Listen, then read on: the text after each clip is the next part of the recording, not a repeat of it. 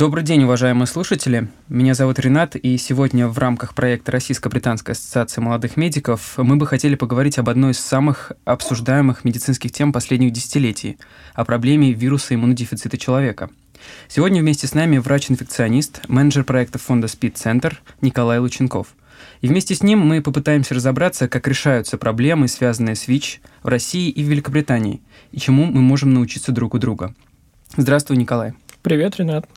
Говоря о проблеме ВИЧ, хотелось бы начать разговор с, возможно, одной из самых ярких лиц в сфере борьбы с этим заболеванием, с принцессой Дианы. Мы все знаем, как еще в 1987 году весь мир облетели фотографии, где принцесса Диана пожимает руки пациентам с ВИЧ. Тогда, когда человечество еще только буквально начинало знакомиться с этим вирусом, и большинство людей считали, что ВИЧ может передаваться контактным или даже воздушно-капельным путем, это казалось поистине героическим поступком. Расскажи, пожалуйста, подробнее о том, почему поступки Дианы были столь важными в борьбе с этим заболеванием. Ну, во-первых, принцесса Диана действительно совершила а, такими действиями, которые ты только что обозначил, а, большой прорыв в отношении борьбы с ВИЧ-инфекцией и в том числе и в отношении борьбы с огромной стигмой, которая существовала в отношении людей, живущих с ВИЧ. А почему ты говоришь принцесса Диана, вот э, насколько ее вклад? Ну, на самом деле большой вклад. То есть а, вообще в Великобритании а, королевская семья имеет как бы огромное вообще влияние на умы и массы людей, а, обычных граждан. А, то есть это одна из самых уважаемая семья, самая вообще уважаемая в стране. И, безусловно, а, любая акция, любое действие со стороны членов британской королевской семьи а, вызывает пристальный интерес у обычных жителей. И вообще, в принципе, не только в Великобритании, но и по всему миру. И, конечно, когда человек а, настолько приближенный к непосредственно самой королевской семье, является супругой принца, совершает акцию поддержки одной из самых вообще а, угнетаемых и самых стигматизированных групп, конечно, это вызывает ответ а, в сердцах вообще миллионов людей по всему миру. Более того, кроме той легендарной фотографии, где она пожимает руку погибшему человеку, потом дальнейшему от СПИДа, она проводила еще и огромную кампанию вообще по всему миру, в том числе и в Африке, по поддержке и финансированию тогда еще не методов лечения, но хотя бы паллиативной помощи и призывала помнить и знать об этом, вообще об этой инфекции, об этом заболевании, о методах профилактики и о том, как защитить себя от данного заболевания. Конечно, это одно из революционных. Вот если, например, вы поедете в Женеву, а, там есть а, музей Красного Креста, и вот в музее Красного Креста находится выставка, посвященная истории борьбы со СПИДом, эпидемии. И в одном из залов, когда у них зал отведен людям Э, в политике находившимся, которые что-то делали или наоборот не делали, а, то принцесса Диана там занимает одно из почетных мест действительно по-настоящему героев, настоящих героев. Хорошо, спасибо. А кроме принцессы Дианы, есть еще примеры каких-то других высокопоставленных лиц, не обязательно в Великобритании, но в целом по миру, которые вносят значимый вклад в борьбу со стигмой в отношении ВИЧ? Ну, безусловно, следует сразу же на ум приходят несколько людей, которые до сих пор работают и продолжают поддерживать программы по всему миру. Это сэр Элтон Джон, а, чей фонд финансирует программы не только в Африке, но и также в Восточной Европе и Центральной Азии. Буквально этим летом на конференции в Амстердаме в 2018 году произошел анонс огромного гранта, который выделится на всю Восточную Европу и Центральную Азию для того, чтобы защитить и помочь ключевым группам а это людям, употребляющим наркотики, мужчинам, практикующим секс с мужчинами и секс-работницам, для того, чтобы обеспечить лечение методами профилактики. Это огромный вклад тоже. А, существует на самом, вообще на самом деле следует понимать такую вещь, что а, любой человек, который добился некого успеха, большого успеха во всем мире на глобальном уровне, он так или иначе занимается какой-то благотворительной деятельностью. Билл и Мелинда Гейтс фонд финансирует не только программы по ВИЧ и по туберкулезу и так далее.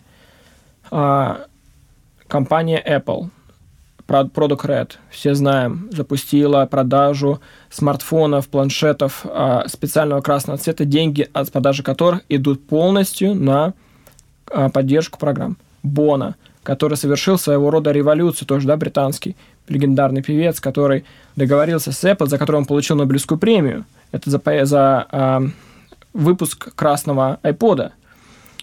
И это революционно.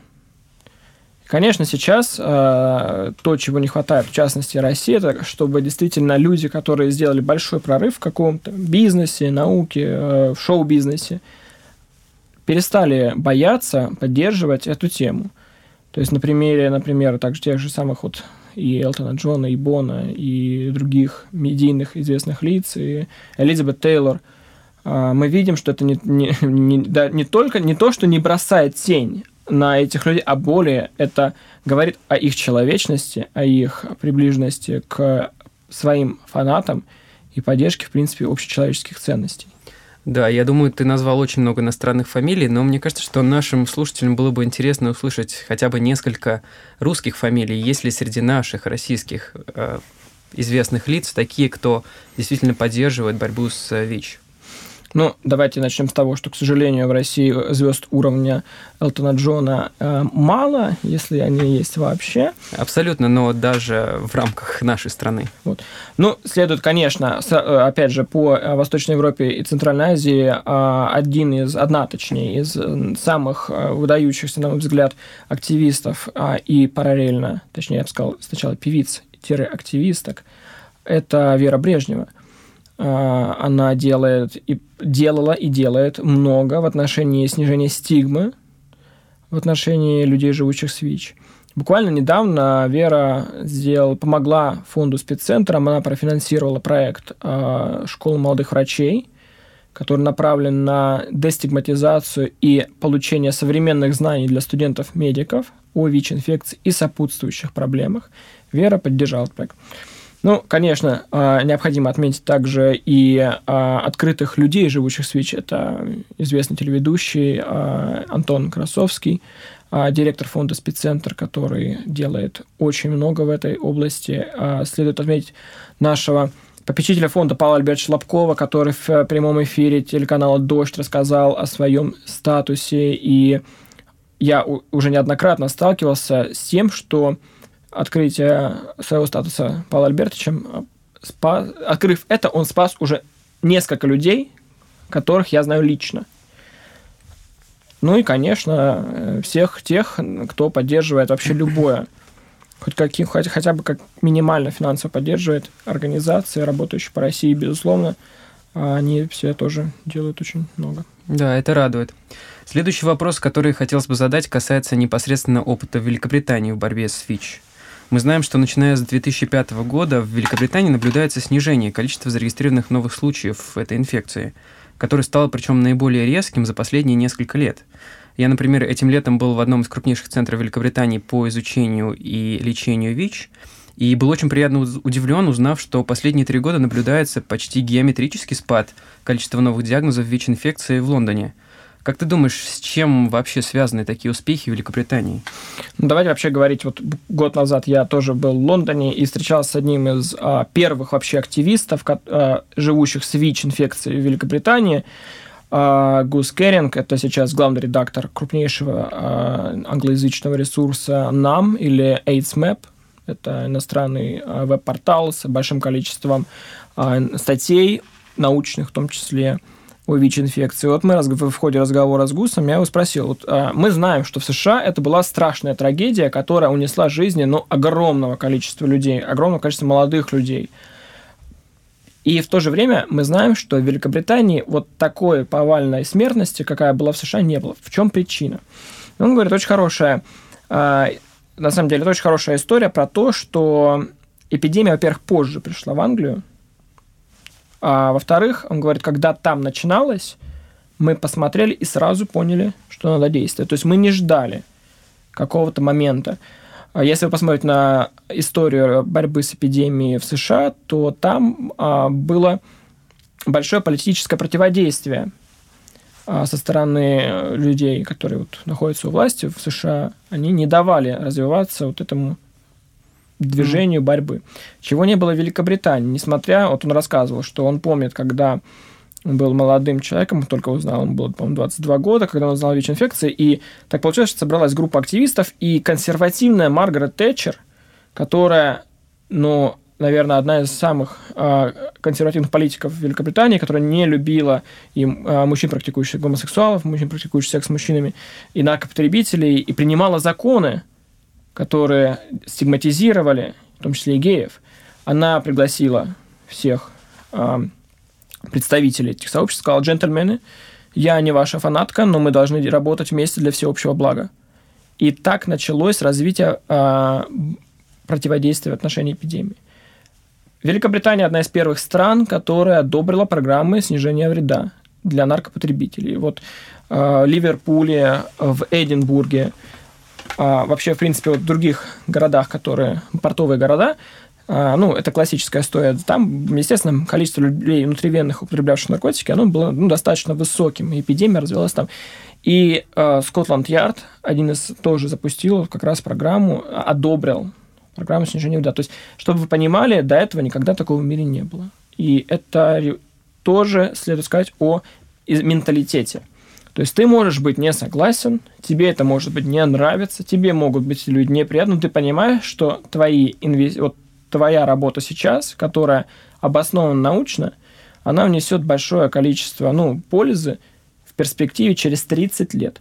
И мы это видим сейчас. И даже когда в, там, в 90-х и нулевых а, Великобритания не была неблагоприятной страной по ВИЧ-инфекции. Что происходит сейчас? То есть сейчас, в настоящий момент, конечно, мы знаем, что каждый человек, живущий с ВИЧ, должен получать современное лечение. То есть когда там человек узнает о ВИЧ-инфекции, ему сразу предписывают лечение. Кстати говоря, тоже интересный момент, потому что в Великобритании со времен Первой мировой войны а, произошло отделение людей, докторов, которые занимаются инфекциями, передаваемыми половым путем, от врачей-терапевтов. То есть вот в Германии, например, все ИППП лечат общие, врачи общей практики. А почему произошло в Великобритании? Потому что солдаты возвращались после Первой мировой войны в маленькие городки, и они не хотели, чтобы э, семейные доктора, которые лечат всю семьи, знали, что у них там сифилис или гонорея, которые они привезли с континента, когда находились на войне. А, и так появилась э, вот известная британская сеть, а, сеть, ну, такая называется Sexual а, Transmitted Infections Clinic или там Sexual Health Clinics. Система именно направленных на вообще сексуальное здоровье. И когда началось массовое лечение людей, живущих с ВИЧ, оно осуществлялось как раз-таки через вот эти анонимные а, клиники, что, конечно, позволило увеличить, вовлечь людей в лечение. То есть для британцев уже было привычно лечить какие-то стигматизированные обществом заболевания не публично, а вот именно у доктора, который никогда в жизни ты не, ну, не знаешь, что это было у него. Вот. Сейчас же, например, появился новый метод профилактики, который более-менее приживается в Англии, там тоже очень у них много трудностей, и вот с моими британскими коллегами мы и активистами мы обсуждаем, метод доконтактной профилактики. То есть что такое доконтактная профилактика? Это метод профилактики ВИЧ-инфекции, представляющий собой прием комбинации двух а, препаратов, которые используют для лечения ВИЧ-инфекции на постоянной основе, либо по специальной схеме. И вот прием этих препаратов обеспечивает а, то, что в твоей крови эти лекарства достигают определенной концентрации, и в случае, если ты сталкиваешься с вирусом, инфицироваться ты не можешь. И когда был проведен вот широкий внедрен этот метод в Лондоне, снижение заболеваемости упало на 80% за год. Это удивительно. Собственно, конечно, ну, здесь следует сказать, что, конечно, британцы переняли этот опыт у американцев до контактной профилактики, потому что, конечно, доконтактная профилактика – это вообще очень такая американская тема на самом деле. Это очень история про Сан-Франциско, про Лос-Анджелес. Э, но сейчас уже и про Лондон, и про Берлин. Да, очень, очень на самом деле интересно. А вот сейчас хотелось бы немножко сыграть на контрасте и подумать про нашу собственную страну, про Россию. Не мог бы ты кратко осветить эпидемиологическую обстановку в России? Ну, на самом деле, вот я, когда просят сравнивать Западную Европу и э, Россию, здесь тоже следует говорить, во-первых, и о экономическом состоянии двух стран. То есть мы же не берем сравнивать, например, Россию и Намибию, Россию и Замбию. То есть да, мы хотим себя сравнивать с э, странами а, из высокого экономического положения, с высоким экономическим достатком. Соответственно, если мы ставим страну из вот, э, высокого уровня жизни и Россию, которая явно ниже уровень жизни, то следует ожидать резкого контраста. Ну и, конечно, следует сказать, в России, э, но не только в сравнении с Англией, да даже и с многими африканскими странами, ситуация эпидемиологическая крайне неблагоприятна.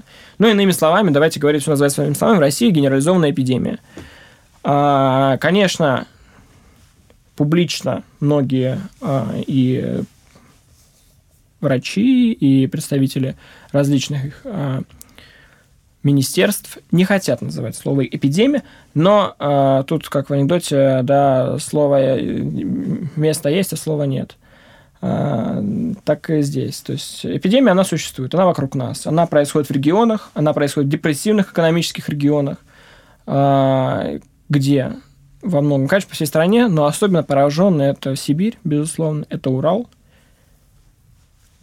а с чем вообще связана такая неоднородность распространения ВИЧ? Ну, с экономической ситуацией, безусловно, с а, тем, что в депрессивных регионах, которые экономически неблагополучны, а, начинает расти резко уровень наркопотребления.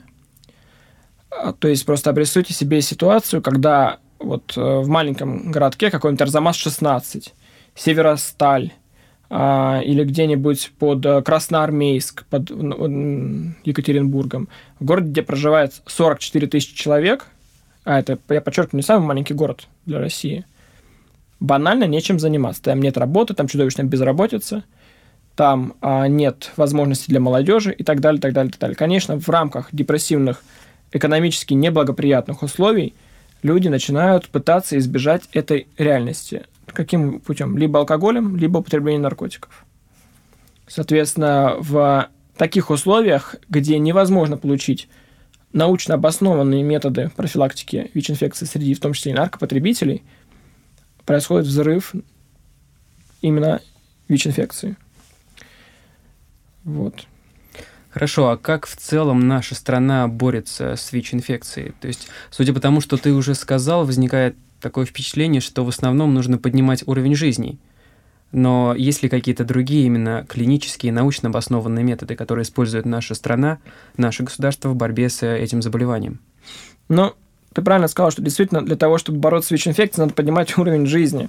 Для того, чтобы бороться с ВИЧ-инфекцией, необходимо, чтобы у людей был доступ к качественной медицинской помощи, чтобы было большое количество специалистов, врачей, чтобы люди, которые живут в этих регионах, если так получается, что они становятся наркопотребителями, и их не сажали в тюрьму, а, надо понимать, что наркопотребление – это не преступление, это болезнь, которую необходимо лечить. Наркопотребителю необходимо оказывать социальную реабилитацию, его поддерживать с точки зрения профилактики инфекций. А что происходит на деле да, в отношении наркопотребителей? Наши наркопотребители, конечно же, изолируют от общества, либо сажают в тюрьму в худшем случае, где плохие дяденьки – бьют их палками и не дают им вообще не лечиться и ничего, и они погибают, конечно, что чудовищно. Либо, а, когда человек просит, обращается сам за медицинской помощью, его а, накладывают определенные ограничения. То есть, например, он не может устроиться на ряд профессий, он не может водить машину, он не может получать ну, какие-то другие блага жизни. И вот получаешь, изолировавшись от общества, изолировав, общество изолирует этого человека, то есть получается, что он возвращается к этому в отношении тех программ, которые существуют. Но на самом деле их существует, ну, давайте говорить прямо, очень мало. То есть а, из того, что доступно на данный момент в отношении профилактики, это, конечно, огромное количество тестирований. То есть здесь мы можем, с одной стороны, гордиться, что мы делаем по 13, по 15 там, миллионов тестов в год. А, то есть мы тестируем там, до 20 вообще миллионов а с другой стороны, давайте посмотрим, а что это за тесты. Недавно прошла акция а, «Экспедиция», которая а, была инициирована Министерством здравоохранения, и, безусловно, она имела и положительные нюансы, то есть это было информирование населения о необходимости тестирования. Но, с другой стороны, любые вообще акции, массовые акции тестирования проводятся где? Где-нибудь в торговых центрах, где огромное количество людей, которые не относятся к ключевым группам, которые в меньшей степени подвержены, как, а, проходят тесты, на ВИЧ, тем самым делая позитивную статистику. Однако, если вы возьмете действительно пораженные регионы, если вы посмотрите на те места, где а, происходит а, скопление людей из ключевых групп, если вы хотя бы чуть-чуть начнете изучать ключевые группы, вы поймете, что большое количество людей, там большой уровень поражения. А, лечение, конечно же, доступно. Это очень положительно, что из года в год, безусловно, увеличивается количество денег, которые тратятся на лечение людей, живущих с ВИЧ, и мы знаем, что лечение на самом деле является одним из самых эффективных методов профилактики, потому что человек, живущий с ВИЧ и получающий терапию, достигает неопределяемого уровня вирусной нагрузки. Что это значит? Вирус уходит из крови и остается внутри клеток в спящем состоянии, то есть не происходит функционального излечения, однако мы знаем, что при, таком, а, при такой ситуации при э, наличии неопределяемого статуса свыше 6 месяцев передача ВИЧ-инфекции невозможна. Именно поэтому главная стратегия Всемирной организации здравоохранения, объединенной программы противоди... ООН по противодействию ВИЧ-СПИДа в мире или UNAIDS, известный как, это выявляй, начинай лечение. Test and treat. Test and treat. То есть сейчас, буквально недавно, был одобрен новый протокол Министерства здравоохранения, который говорит, наконец-то, что мы должны лечить всех. Раньше было не так. Во всем мире уже лечат всех. Мы, мы говорили, что нет, мы не будем всех лечить. Сейчас мы говорим всех лечить. И вот спасибо, что наконец-то мы следуем э, научным методам. Вот. Если говорить про другие методы профилактики, доконтактная профилактика недоступна в России, к сожалению. А, ну и профилактика в ключевых группах, она мало поддерживается государством. Не скажу, что не поддерживается, потому что на самом деле поддерживается, но не в таком объеме, чтобы по-настоящему а, затормозить эпидемию. Ты сейчас вот говорил про ключевые группы. На самом деле, если посмотреть на официальные данные Роспотребнадзора, такое чувство, что основные пути передачи ВИЧ-инфекции – это, конечно же, внутривенные наркотики и гетеросексуальные контакты. То есть в целом генерализованная общая популяция – Расскажи, пожалуйста, подробнее об этом, потому что у многих людей, студентов и, в принципе, обывателей складывается впечатление, что ключевых групп как таковых, в принципе, и нет, потому что основной это путь передачи гетеросексуальные контакты. Пожалуйста, поясни эту, эту ситуацию. Ну, это хороший вопрос с точки зрения тех данных, которые предоставляет Роспотребнадзор.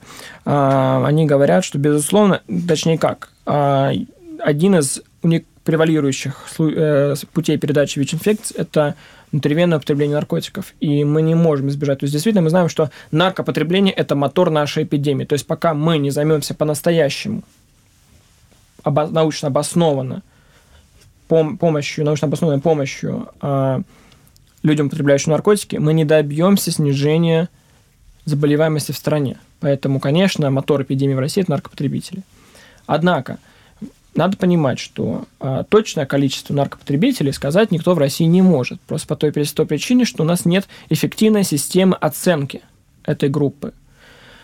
Если мы посмотрим на ту группу, которую ты называешь гетеросексуальной, а, и разберемся, то, во-первых, часть из них получают ВИЧ-инфекции от своих половых партнеров, которые являются наркопотребителями или имели половые контакты с наркопотребителями, что уже тоже выделяет вот эту группу гетеросексуальных людей в ключевую. То есть мы знаем, что к ключевым группам относятся также и половые партнеры, представители ключевых групп.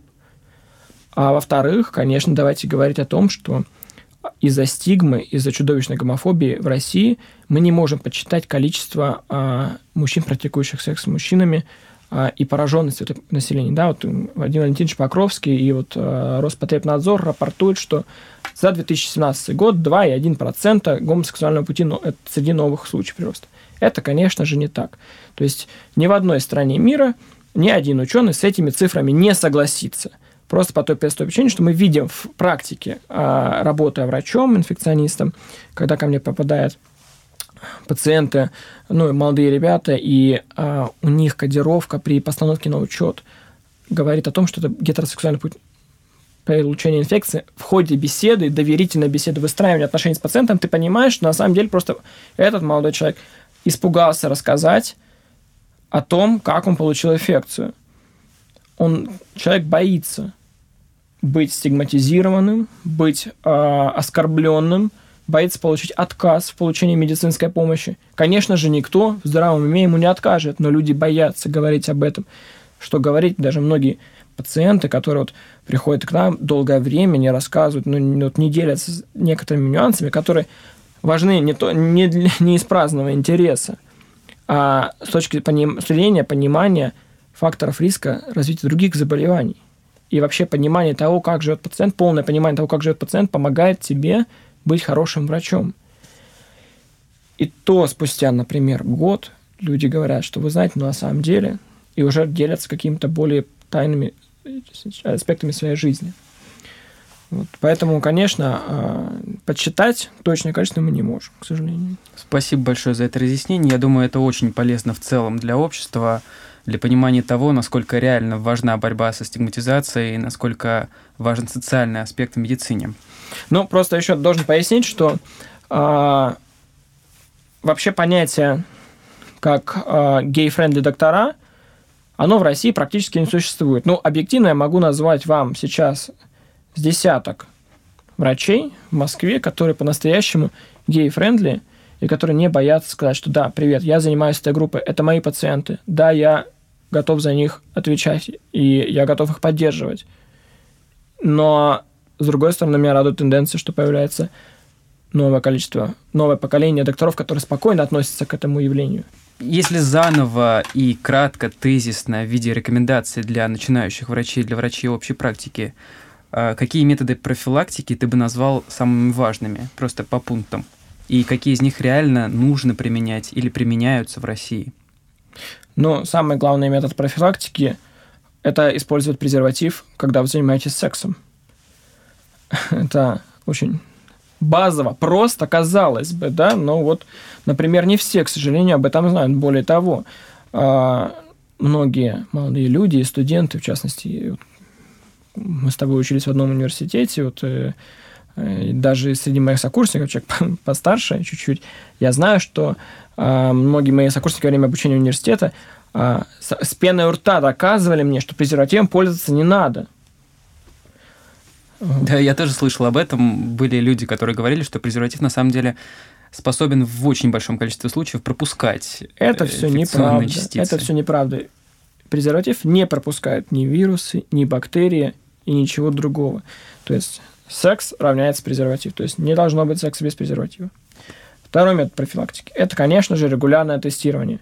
Когда меня спрашивают, как часто надо давать тест на ВИЧ, я говорю, ну, для кого-то, может быть, одного раза в год достаточно, а для кого-то, может быть, и раз в неделю недостаточно. Все в зависимости от того, насколько бурной половой жизнью вы живете. Что вот и интенсивность, и количество ваших половых партнеров, оно не говорит, это, ну, как бы, это неплохо, не хорошо, это просто факт и стиль вашей жизни. А, минимум раз в год необходимо сдавать тест на ВИЧ. Презерватив, тест на ВИЧ, а если мы говорим про общую популяцию, далее, если это э, профилактика среди мужчин, практикующих секс с мужчинами, здесь имеет смысл метод доконтактной профилактики, который вот мы обсуждали, активно внедряется э, и в западных странах, и многих даже некоторых сейчас африканских странах. То есть ПРЕП, доконтактная профилактика, отличный метод, более того, это самый лучший метод в отношении профилактики ВИЧ-инфекции который не исключает использование презерватива, безусловно. А если мы говорим про наркопотребителей, то, конечно же, здесь а, программа снижения вреда, обмена игл, шприцов, чтобы у наркопотребителей был доступ к чистым медицинским инструментам. Ну, а говорить о профилактике в отношении медицинских учреждениях, ну, друзья, давайте просто следовать тем стандартам, которые у нас есть по стерилизации, этого будет достаточно. Хорошо, давай теперь снова немножко вернемся к эпидемиологии. И что по поводу достижения цели 90-90-90? И на каком этапе мы сейчас находимся по сравнению, опять-таки, с теми же западными странами? Ну, давай мы расшифруем для наших слушателей, что такое 90-90-90. Это программа, которая была инициирована UNAIDS, глобальной организацией по противодействию СПИДа. То есть она говорит, что 90% людей, живущих с ВИЧ, должны знать о своем статусе, что у них ВИЧ-инфекция, 90% из них должны получать лечение, и 90% из тех, кто получает лечение, не должно быть определяемой вирусной нагрузки, то есть она должна быть нулевая. Таким образом, передача ВИЧ-инфекции не будет осуществляться, и если мы достигнем всех этих идеальных целей, а, то мы поймем, что вот, как бы, ну не мы поймем, мы увидим, что эпидемия остановилась. То есть это будет конец эпидемии ВИЧ. Ну вот 1 декабря буквально Великобритания достигла 90-90-90, войдя вот в некую, даже я бы сказал, двадцатку, еще даже не, не в 50, а в 20 стран, которые в реальности это достигли. И в реальности это достигли только маленькие европейские страны, где это возможно осуществить. Если мы говорим про большие страны, как США, Бразилия, Мексика, то э, Индия, Китай, достигнуть этих, и Россия в том числе, то достигнуть эту цель, ну, к 2020 году мы точно ее не достигнем. Может быть, к 30 но это если мы очень постараемся. Что сказать по России? Ну, на самом деле, по тому, как в России осуществляется, мне сказать очень сложно. Я просто не знаю. Ну, надо посмотреть, что UNH рапортует. Опять же, здесь можно выключить, наверное. Но они потом... Ну, просто вот Минздрав только сейчас подаст данные в UNAIDS, поэтому мы только сейчас будем ну, они, знать. Как, как и были, ну, довольно низкие. Ну, низкие, но мы предполагаем, что, ну, где-то, ну, может быть, 60%. Вот так, если, если меня спросить, как я оценил бы, я думаю, что процентов 65-70 знают о ВИЧ-инфекции, а менее половины получают лечение, ну, и где-то процентов 80 неопределяемая нагрузка. А существуют ли какие-нибудь совместные программы России и Великобритании, направленные на профилактику, на борьбу или даже на изучение ВИЧ-инфекции? О таких мне неизвестно. Вот я не знаю такие программы. Вообще, в принципе, надо сказать, что любое, любое сотрудничество с иностранным государством, с, э, у любой некоммерческой организации – а, ну, это чревато последствиями, да, получение как раз-таки этого пресловутого и абсолютно э, ну, порой мешающего статуса иностранного агента. То есть, например, если вы получите деньги от королевства Нидерланды или от британского правительства, то, э, конечно, здесь вы имеете получить э, риск статуса иностранного агента, и это очень сильно препятствует вашей работе. Вот. Так что о таких проектах, когда какие-то происходит финансирование с точки зрения иностранного правительства программ России нет. Их в России нет. Вот. Но есть э, фонды, фонд Элтона Джона, фонд Восток-Запад, которые занимаются поддержкой программ профилактики в России. То есть это в целом не государственные программы, а программы каких-то отдельных личностей, меценатов? Ну, смотрите, для того, чтобы вообще в мире существуют организации, делятся на тех, кто деньги дает, и тех, кто деньги получает, Россия дает деньги. То есть получить, например, британские деньги, которые дает э, Великобритания вкладывает, например, в глобальный фонд, мы не можем, потому что мы сами э, даем деньги в глобальный фонд, поэтому получать мы не можем.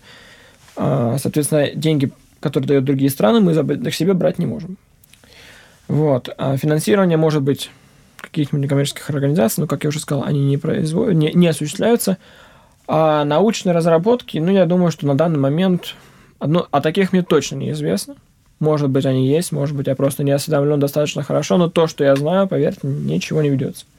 Со стороны межгосударственного взаимодействия. Между хорошо, компаниями, но... конечно. Хорошо, но помощь бывает не только финансовая, в целом как-то, к, к слову, то же самое британское посольство содействует борьбе с ВИЧ в России? Британское посольство содействует. Но британское посольство 1 декабря, например, помогло фонду «Спеццентр» а, провести благотворительный вечер, куда мы пригласили, собственно, а, различных людей, а, которых, ну, богатых людей, очевидно, для того, чтобы поддержать платформу «Никто не лишний». То есть это была платформа, созданная совместно фондом «Спеццентр» и э. Это краудфандинга, первая в мире краудфандинговая платформа по поддержке проектов в сфере ВИЧ. Ну, то есть идея была, например, вот, э, вы живете в городе Мурманск, вот ты знаешь, как, например, помогать секс-работнице Мурманске, но у тебя нет денег. Ты обращаешься к нам, мы помогаем сделать твой проект а, презентабельным, рассказываем о том, что делаем так, чтобы люди захотели дать деньги. Но вот люди не хотели очень давать почему-то на эти деньги. То есть нам удалось собрать минимальные суммы, конечно, которые статистически незначительны. А, и тогда мы обратились, конечно, за помощью вот с целью проведения этого ужина благотворительного, который можете почитать подробно на сайте фонда «Спеццентр».